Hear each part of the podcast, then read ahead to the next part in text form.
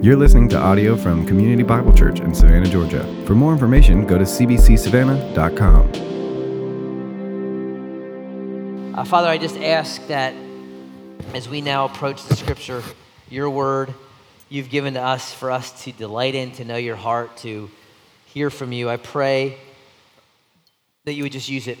Use it to sharpen us, use it to make us more like Christ, use it to open our eyes. We pray for our brothers and sisters. We don't know them, um, but, but they are our brothers and sisters. They are uh, children of you. And, and so we mourn with them as they lost everything, some of them. We pray for this church, for Bridgeport Bible, that, uh, that you would just use it in this time for people to come to see the gospel, to hear it, to, to know that there's something more important than, than things here.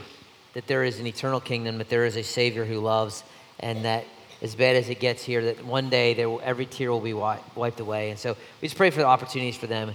Pray you'll use our resources that you've given us in a way that, that glorifies you there. Um, pray for our classes, parenting, finances, uh, marriage. All these things are important, Lord. You taught on them, you speak on them. They, they are so vital to really our, our witness and our effectiveness for the gospel often. And so use these classes uh, for your name's sake. Use our community groups to encourage and come alongside and even evangelize in some places. So we just trust you with these things. Uh, your word is true. Your word is holy. Help me to, to communicate it clearly now to your people. It's in Christ's holy name, I pray. Amen. All right, we are in Luke 14. So go ahead and open your Bible or your phone or your iPad or your whatever you have, you know, Kindle if you're really old school, I guess. Um, does anyone have Kindles anymore? I don't even know. But anyway. Uh, but open your Bibles to Luke 14. We've been working our way through, through Luke. And if you're visiting, you're new, one of the things that can we do, we open the scripture every week. Why? Because we believe God has spoken. We have, he has revealed himself in his word. And so we kind of systematically work through books of the Bible. We've been in the book of Luke for a while it's been a while, let's be honest. It's been a while. Um, and we'll finish it around Thanksgiving. Here's the thing God wants you to know what He says.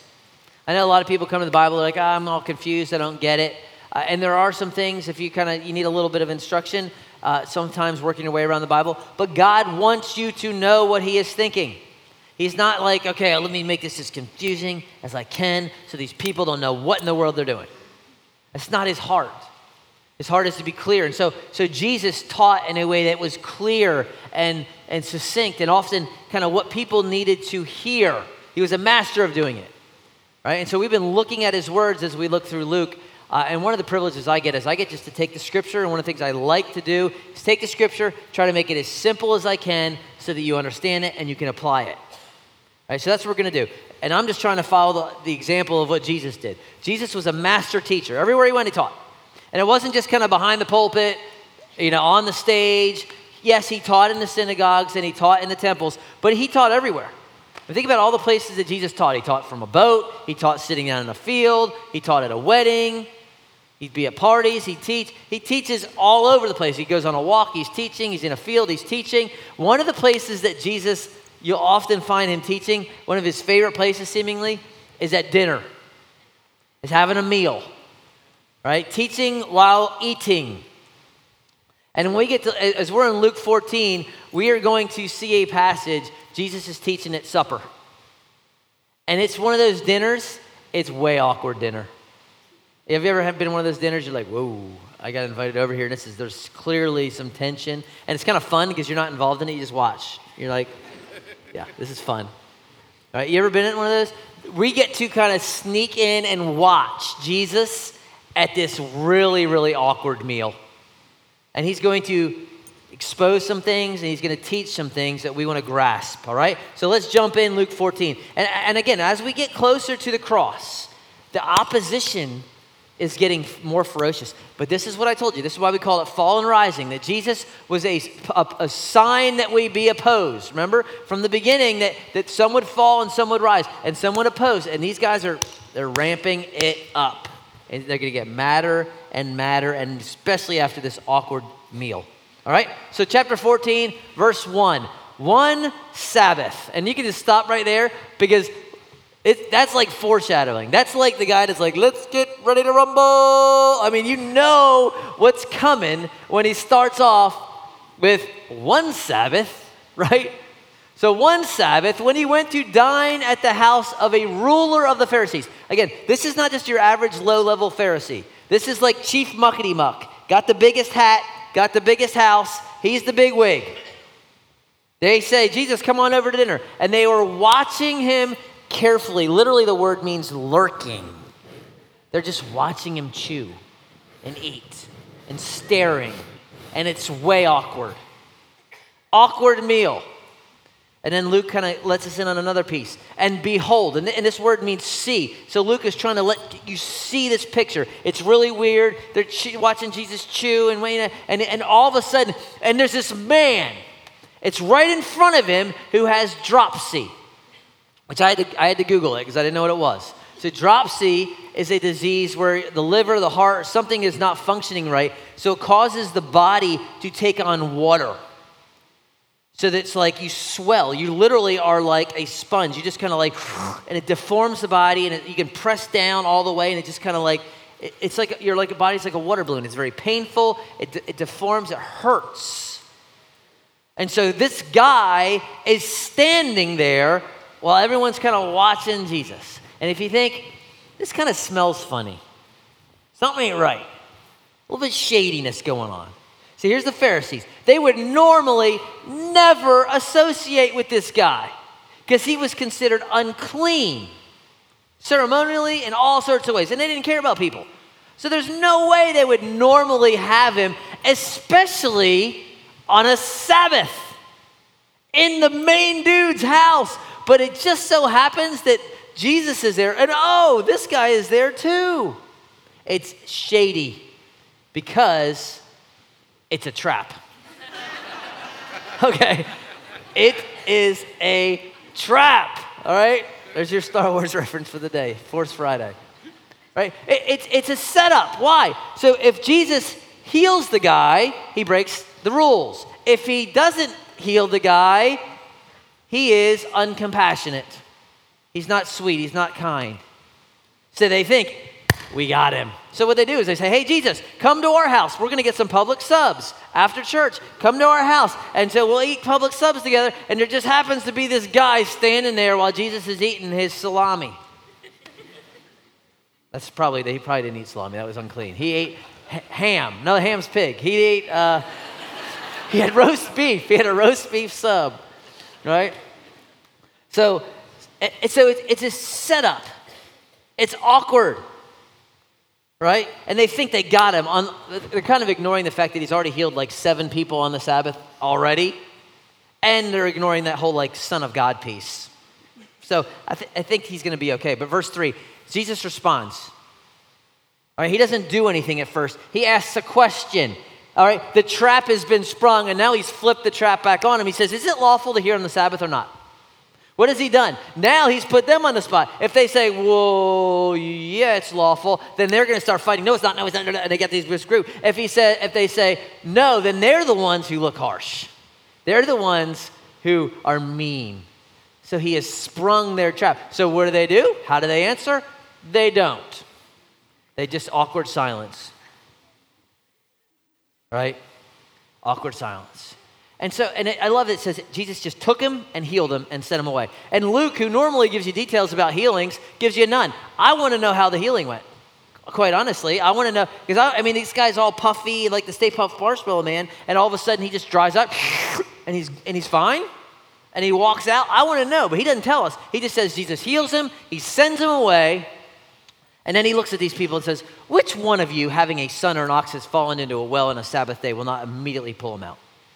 So you're, you're walking to church, your kid falls in a ditch. What do you do? Sorry, son, we'll throw you a sub later. I can't get you out. I'll pick you up in the morning. Is that what you do? Maybe some of y'all. You're like, date night tonight. Kid's gone. It's in the ditch. He said, No, you, you, you pull your ox out, you pull your kid out. You hypocrites. That's the idea. And, and again, it's just silent. They can't, they can't respond. They don't say anything, they just kind of eat. right? And so now that it's awkward, now that we've broken the awkward deal, Jesus just says, Well, now that we're here, let's keep going, right?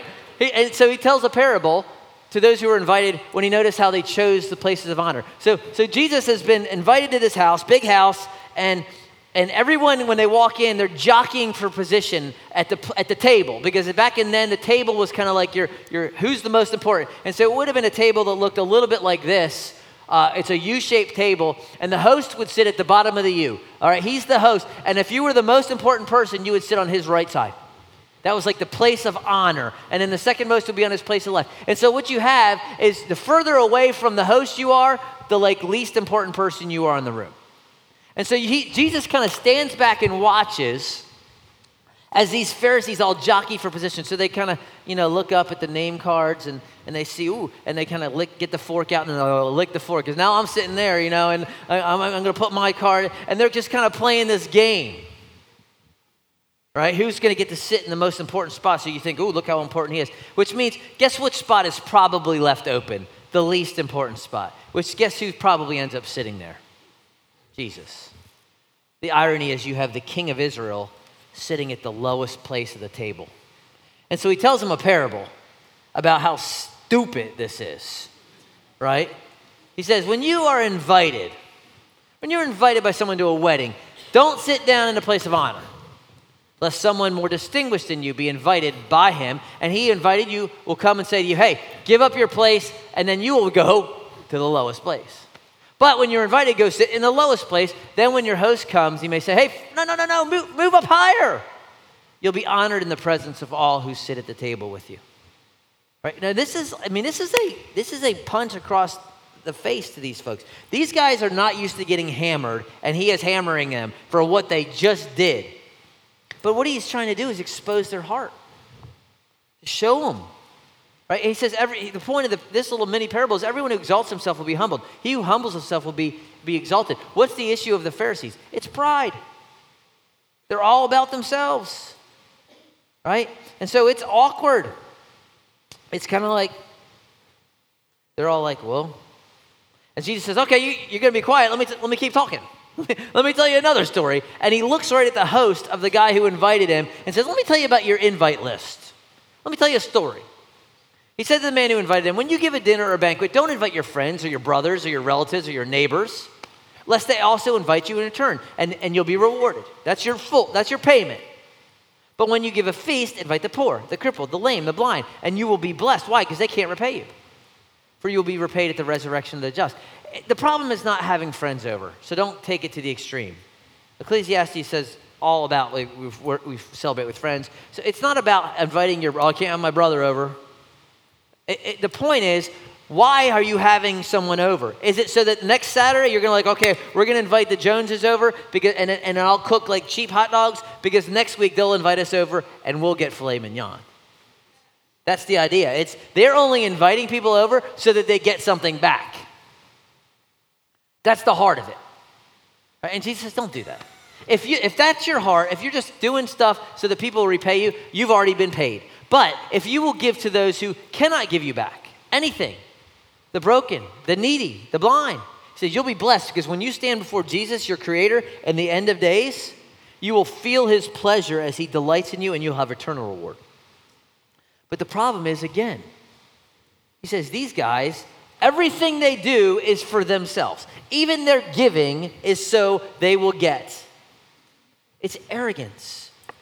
And Jesus is just kind of trying to get to the heart of the matter with these guys. You guys are proud, you're arrogant, right? And so it's awkward. And so there's this well meaning dude. He's like, man, this is going a bad direction. We need a change of subject. We got to change the, let's talk football or something. Let's talk, let's change the subject because it's not going well. So this one man at the dinner table, kind of with vigor, shouts out, Blessed is everyone who will eat bread in the kingdom of God. That's a great, that's a nice subject change, right? Let's talk about heaven. Let's not that it's like, you know, let's talk heaven, Jesus. It, won't it be great when all of us get to eat bread in the kingdom of heaven? And he is making one major mistake. He's assuming that he will be there. Right? It's like someone assuming, uh, hey, you know, is isn't it going to be great? It's like a Georgia fan saying, isn't it been great when we play for the national championship and we beat Alabama and we rub that ring in their face? It's, it's, it's a, that's a pretty big assumption. I mean, yeah, you beat App State. Congratulations. Right? I think they play eight man football at App State, don't they?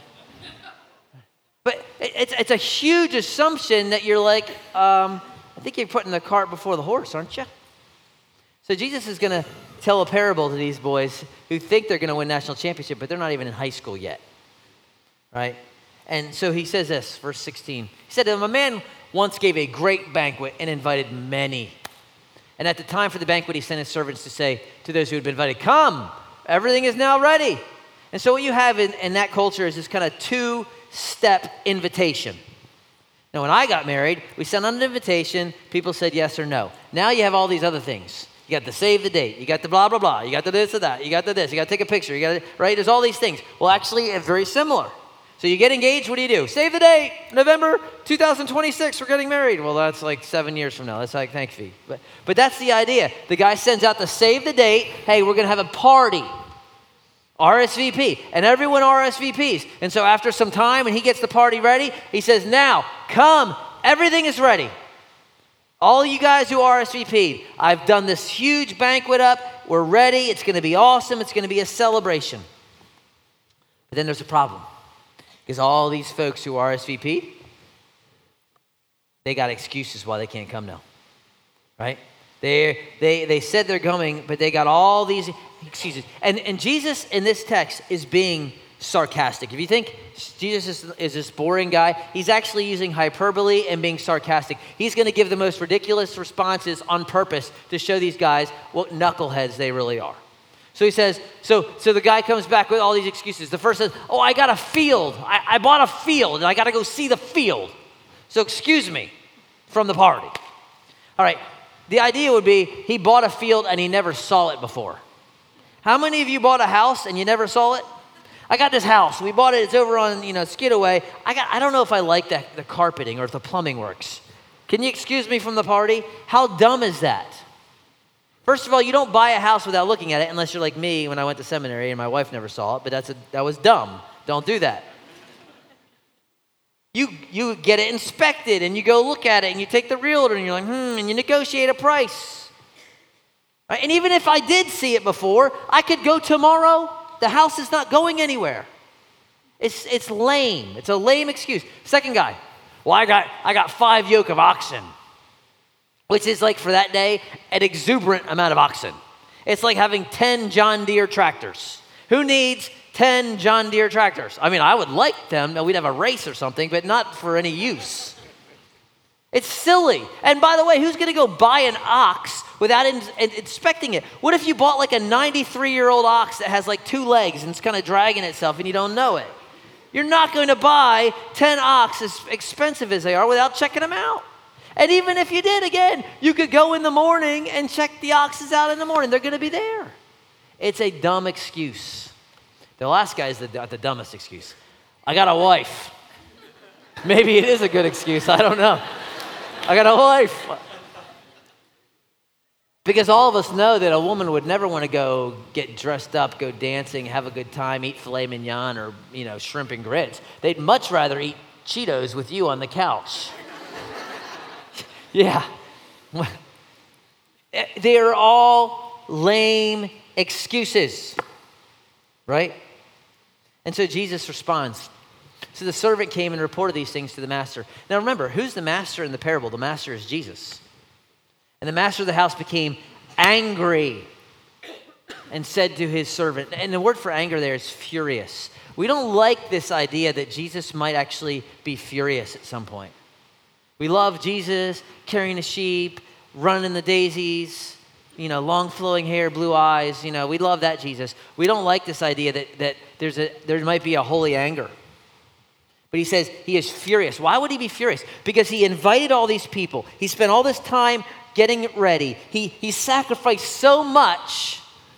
They said they were going to be there, and then all of a sudden, the last minute, they, they're out. It'd be like you. You're having a big party, and you you tell everybody, hey, come to our house, we got a you buy all this food, you buy all these things, and then the last minute people call and cancel, and then come to find out, you, it's not that they were sick, they actually just went to another party.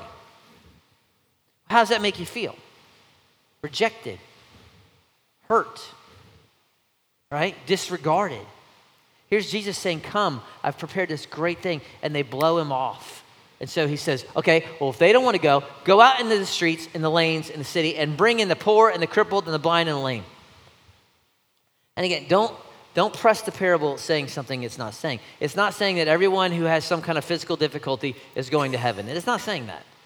What is, in that culture, the people who are lame, those were the unclean in their culture. They were the neglected. They, they didn't care for them. He's saying, I want you to go invite them. They never get invited to anything. They're the ones that are, that are needy. You go get them and bring them in, the poor, the neglected. Get them in here. Don't go after these, these Pharisees, these, these spiritual lemons. You know what? You remember, you know, you, what a, you know what a lemon is? When you buy a car, it looks real good, but inside it runs like junk. That's a lemon. If a car looks like junk, and runs like junk. It's a beater, which is what all 16 year old children should drive. Not Beamer, beater. Some of you made that mistake. Beater, not Beamer, right? But a lemon is something that looks good and it's really junk on the inside. These Pharisees are, are lemons. They look great. Yeah, we're going to come, but they're dead. He says, Go after the ones that are not so enamored with cars and houses and jobs and stuff Go after those who want to be there. Go after those who need to be there. Go after those who are never invited. Go get them because they'll come. And he says, Sir, oh, I've done that. What you've been commanded is done, and still there's room. We still got like, we, got, we ordered like 50,000 pigs for the pig picking. We got plenty. The master says, Well, go out to the highways and the hedges and compel, beg people, get them in here. I want my house. I love this line. I want my house full this place is going to be jamming. Fill it up, except for them cats. I tell you, none of those men who were invited will taste of my banquet. None of them. Right? Those guys who think they won the national championship. And if you think it was awkward before, they know exactly who he's talking to. He's talking to them. And he knows exactly what he's saying. I, you are no longer invited. I am going after the Gentiles. That's what's going to happen. And praise God, because 98% of us in this room are Gentiles. We have some, some folks in here that are Jewish believers, but most of us are Gentiles. Right? And I'm pretty sure that they skip dessert. Jesus like, what's for dessert? No dessert, get out. He wasn't invited for Christmas dinner that year, I can guarantee it. But what are some, what are some big ideas we can get from this, right? And it's funny, again, I said it before, we're, we're seeing the same themes throughout this whole, this book. In fact, from chapter 11 on, you're going to see a lot of the similar themes. If you're like, they're preaching the same sermon, it's because Jesus preached the same sermon. But let me give you three ideas to kind of take as we move into our time of, uh, of worshiping again. One is negative, two are positive. Let me kind of sandwich them. Let me start with a positive. Here's a big idea for us, and I think it's important for us to get. Number one is that Jesus' kingdom is a celebration. Right? How often does the language in the New Testament, even the Old Testament, it's this festive banquet kingdom language. Have you ever noticed that? I mean, when Jesus says, he, he, talks about parables about getting ready, it's always about the big wedding feast coming or being ready or having your candles ready or oil in your lamp because the big party's coming. There's constantly this language. Even in the parallel text to this, Matthew chapter 22, it, the same exact parable almost, except it starts what should I compare the kingdom of heaven to? The kingdom of heaven is like a king who throws a banquet marriage feast for his son. And then he tells this parable. It's constantly this language of festival, celebration, eating, right? It, it's exciting. It, an important question I think you got to ask is what is your view of heaven? Christians, we don't we don't talk a lot. We don't think a lot. You read your average systematic theology, you know, they spend very little time in heaven. In fact, I was kind of doing a scan of mine this week. You know, I was leading like my little Louis Berkhof, which is kind of like the Presbyterian go to. It's got like 75 pages on Calvinism and like one page on heaven. I'm like, okay, that's kind of off whack, but I, but it's, it's very interesting. We don't talk about it. What is your view? Is your view of heaven that like you're just gonna kind of be like on the cloud, you got your harp? It's kind of like a white cloud toilet paper commercial. Well, you know, here I am, it's my turn to play. At least I'm not in the other place, I'm on the cloud. Or maybe some of you view heaven as like a just a very long church service. Who's up? It's Ezekiel's turn. The wheel in the sky is playing again. I mean, you know, here we go. Uh, who's after him? Amos. I don't even know who Amos is. What did he do? I don't know. I think he was a goat herder or something. And, and you just have this long view, like heaven's going to be a long church service. You just can't wait for the offering to, play, to pass so you can get out of there. And so, but the idea of heaven being a celebration, being a, a big party, some of you actually probably struggle with that, I bet. Because you go like, oh, we can't, it can't be fun. heaven wouldn't be fun because Christians would never enjoy themselves. And, and uh, I'd much rather sit on a cloud with my harp like in the toilet paper commercial than have fun, you know?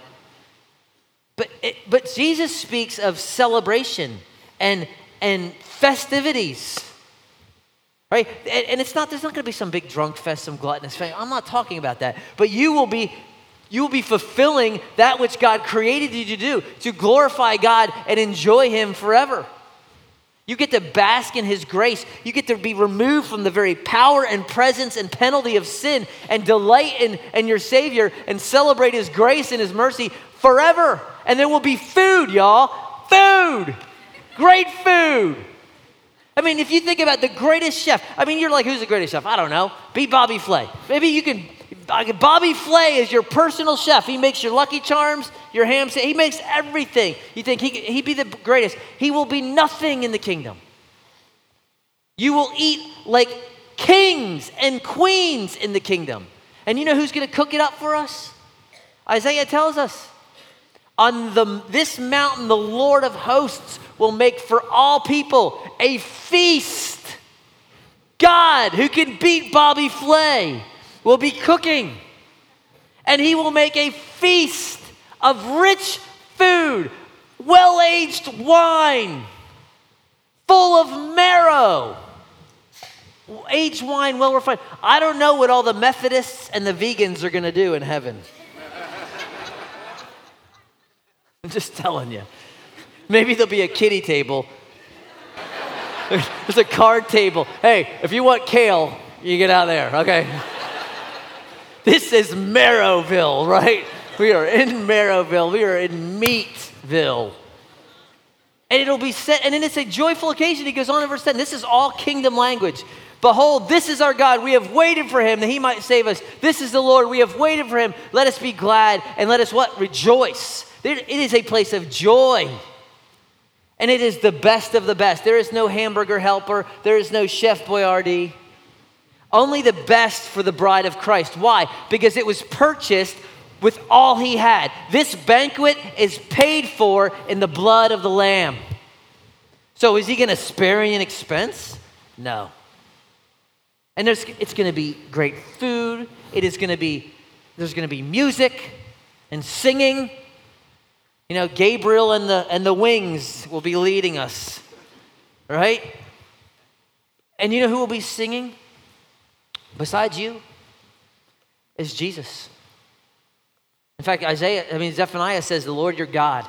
This is future kingdom stuff. He's telling Israel, Your God is in your midst, a mighty one who will save. Who's that? That's Jesus.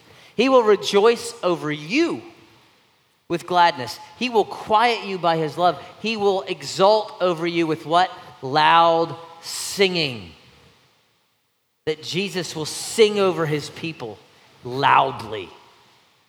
Does this sound like this a long church service? Everyone's like, oh, or a festival, right?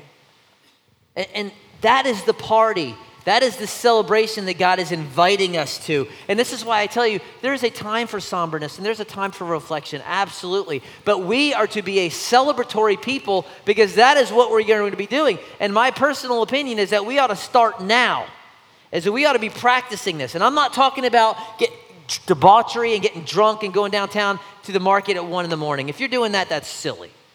Don't, don't say, I'm just practicing what Bill preaches. No. What I'm talking about is getting together with each other, with others, inviting other people in, and just being excited and, and celebrating good things that God has done. Because this is what we're going to be doing. Because that brings hope. I mean, when you gather with other followers of Jesus and there's an encouragement and there's a, just this, oh, this is, this is great to hang out, there, there is hope because because life is hard. And you see in Houston, life is hard. And we were there last year and we got people who have lost their children and we got people who are lost their jobs. And what brings hope is when we gather with people who and party and know that the party's going. And this is why Paul tells us this light momentary affliction is preparing an eternal weight of glory. Yes, it stinks. Yes, there's hurricanes. Yes, there's these things. But this is where we're going. And that is for 80 years, and that's for 80 billion, and then it'll just beginning. Right? I mean, it's, it's a huge motivator to continue to think about what God has for us as we look for things that are unseen, that are eternal. So we, we ought to be a celebratory people. And who doesn't want to go to this? I mean, who doesn't want to go to this party? I mean, really. That's, that's the second point, and that's the problem, is that this party has a lot of no-shows. There's a lot of no-shows at this party. But I want you to understand this. Who is invited? Everyone. The Pharisees are invited. Are the Pharisees invited? Yeah, they got, the, they got to save the date. Are the outcasts invited? Absolutely. Everybody is invited. And if you don't show up, if you're not there, it's not because you weren't invited, it's because you're a no show. All you have to do is you turn from your sin. It's called repentance, owning the fact that you were broken in your sin. You turn and you believe that what Christ did for you on the cross, his death, his burial, and his resurrection was enough. And I believe in that, and now I'm following him. That, that is it. It's emptying of yourself and believing in Him. And these Pharisees are so self absorbed, they want nothing of it. They will not believe. They're so busy politicking who's the most important at the table, trying to trick Jesus so they look better. Their priority is everything else. They say they love God, but they really don't. And He is just exposing that. And all He's doing is trying to get them to see you guys are just as broken as the people in the street. Would you just open your eyes? And they won't open their eyes so they don't come. And, and here's the question some of us got to ask How many of you out there have been invited to the banquet and you've heard the invitation of Jesus that he loves you, that he paid your, for your sins on the cross, and you have lame, dumb excuses why you did not? Well, I'm busy. It's busy season. I got kids. I got work. I got school. You know, everyone's busy. I got four kids, three different schools, two teenagers, one driving, one with a job, one with this. Don't tell me busy. I got busy on steroids. We all got busy. Is that an excuse? Well, you know, I just don't understand everything. That's fine. Are you asking questions? If you're young, you're like, well, I just want to kind of be young and sow my wild oats, and everyone's having fun and partying and hooking up, and I'm going to do that for a while, and eventually I'll come back when I get married and have kids. I'll come back and follow Jesus. Oh, will you? Really? You're going to win a national championship? Really? What's your lame excuse why you won't follow Jesus? Right? And, and that the beauty of this passage is Jesus is inviting the religious and the outcast all at one. And I think the most dangerous person actually is not the outcast. I think it's the most dangerous if you find yourself in this camp is you're the religious. Because religious people are self-deceived. And the whole concept of self deceived is you don't know it, right? It's very hard to see it. And so you're the guy who grew up in church, and you know, you, you, I, I went down the aisle when I was six, and Grammy prayed me through a prayer when I was seven, and I've been baptized when I was this, and I had an emotional experience at camp, and I raised my hand, and all those things. All those things are fine. Have you really put your trust in Jesus Christ or not? That's all that matters. Are you constantly following him and pursuing him? It's not a one-time deal. I just I prayed a prayer when I was six. I got on my get out of hell free card, and now I can do what I want. It's a I believe, and now I am following Jesus. This is why the very next section we don't have time to look at it, but Jesus says, "You want to come after me? You got to hate your mother, your father, your kids, your everything. What is that about? Jesus, that sounds very un Jesus. He's not saying hate your mama. The idea, it's hyperbole. It's the idea of comparison. Compared to the way you love Jesus, everything else should be like, it should pale. Right? It, you have to even hate your own life, that you have to take up your cross. The idea is, I am renouncing everything and I am loving Jesus. That's what a follower does. And they start, and it's not just a one time deal. I am constantly, the rest of my life, I am heading for the feast. I am walking towards Jesus. And am I going to fall? Am I going to stumble? Yes, I am. But I get up and I keep walking towards the feast. Some of you are not walking towards the feast, and you're going to be no shows. And you're religious. And some of you are outcasts, and you're thinking here, you're like, man, if these people know who I really was inside, I mean, I got my khakis and my golf shirt on, but they don't really see the brokenness and the dirt and the shame and the stinkiness of my life. And I would say, I don't, you're right, but Jesus does. And he says, go get them anyway. Bring them in, stinkiness and all, smelliness and all. Because here's the thing most of us in this room, at some point in our lives, we come from some dark places. I come from some dark places. I've done some dark things before I knew Jesus. We clean up well, but you know what? I was there. And the beauty of this feast, y'all, you know what everyone's wearing at this feast? You know what color everyone's wearing? You're not like wearing plaid or, you know, whatever. Everyone's wearing white. Revelation 19, everyone's wearing white. They've been clothed by Christ, that He gives them white linen. It doesn't matter if you're, you're, you're you've got nasty stuff from the world. Jesus clothes you in white. It's just like when Adam and Eve sin and God has to clothe and hide their nakedness with, with a, a, an animal. God clothes us with the righteousness of Christ so that everyone shows up in white. And you can spill stuff on it and it stays white. Throwing food at each other. No, don't throw food in heaven. But everyone's what is clean. Why? Because your shame and your guilt and your sin was placed on a man who was crucified at an intersection, a popular intersection, who was stripped naked, who was beaten, who was shamed. And all of your shame and guilt went on him, and he was exposed to the world with your guilt and your shame so that you wouldn't have to bear it. And he went into the tomb and he came out and he says, Now, will you believe in me? Do you want to go to the banquet? Right? There's no shame. I have paid for your invitation if you're willing to take it. Don't be a no show at this party. Don't let your self absorption, my, oh, I got, I got things to do. You got things to do. You might live 90, 100 years. We're going to be partying for a billion, and that's just the beginning. Let's, you do the math. Here's the last point those who are invited are inviters. The master is an inviter. The servant is an inviter. In fact, the master says, compel them. Right? Why? Because he wants to fill the room. Isn't that great? That God so desperately is trying to fill the room. He says, Go, go bring whoever. He's got this great banquet. Think about it. God has this unbelievable banquet and celebration for all eternity planned, and He tells you, bring whoever you want. Yeah, I got this smelly neighbor. Bring him. I got, I got these kids. Bring them. I got this crackhead. Bring them. Bring them all. There's plenty of room.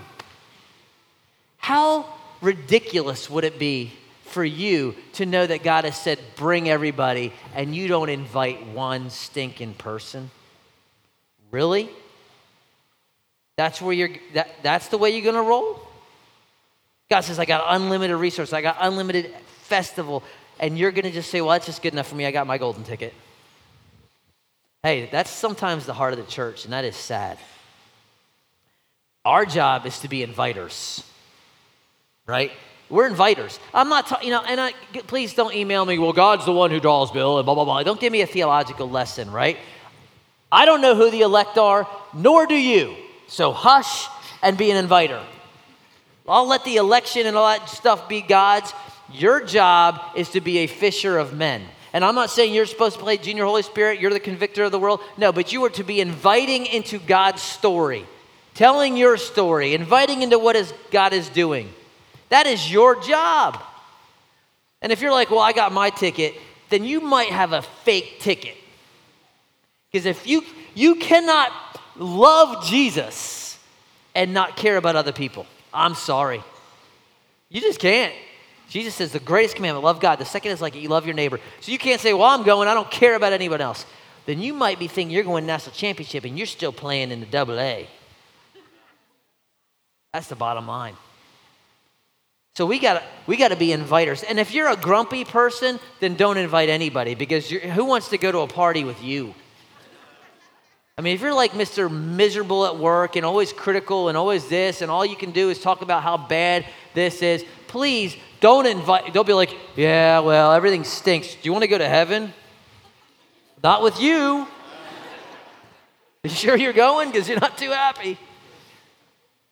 Right? This is why Monday through Saturday matter more than Sunday. Because the way you live at work, the way you live in your neighborhood, and I'm not saying everyone's perfect, I'm not. I had to go, I yelled at the house yesterday, I had to go back and say, sorry. So no one's perfect, but this is why it matters. And this is why we got to get outside of ourselves. It is so easy for the church to turn into a clique Y'all, it's so easy because we like to hang out with those who are like us and those who like the same things and who talk like us and look like us because it makes us feel good. And this mentality of, you know, four and no more, it's not the banquet. Right? And we hammer high school students for this, right? Because all the parents, you know what, we, what I've always heard? Well, high school ministry, there's so many cliques. Where do they learn it? From you, your parents, because the only people you hang out with is those people like you. Only people you can pursue is those people like you. And so, who are we engaging that is different? Who are we looking for? They're all over the broken, the needy, they're all over the place. And all you got to do is start praying that you would start seeing them, and God will start showing you them.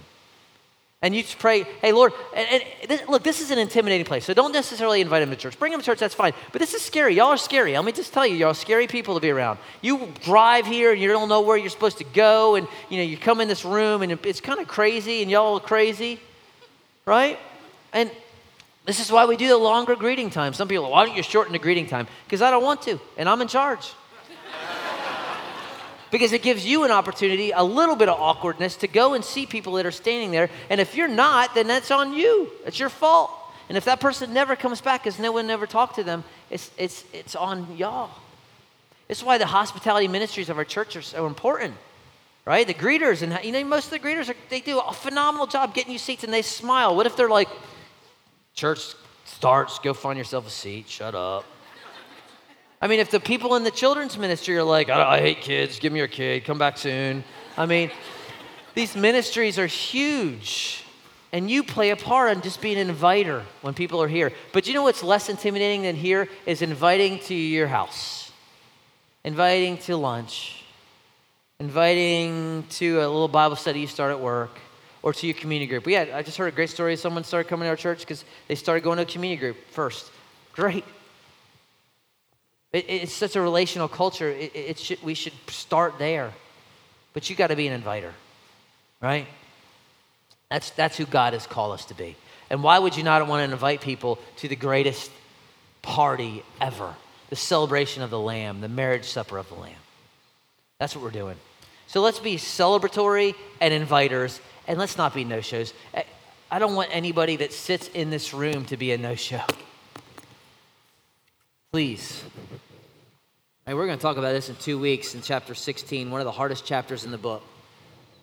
If you do not want to ignore Jesus when he is offering you the free gift of eternal life, do not want to ignore it. And so if you're hearing his voice today, if you have questions, hey, email us, call us, grab us after church. We'd love to talk to you. I don't want anyone to be self deceived. I don't want anyone to think, I'm going to the party, and you're not. All right? And so talk to us about that. We're going to celebrate uh, the table. Ethan's going to lead us. Ethan, come on up.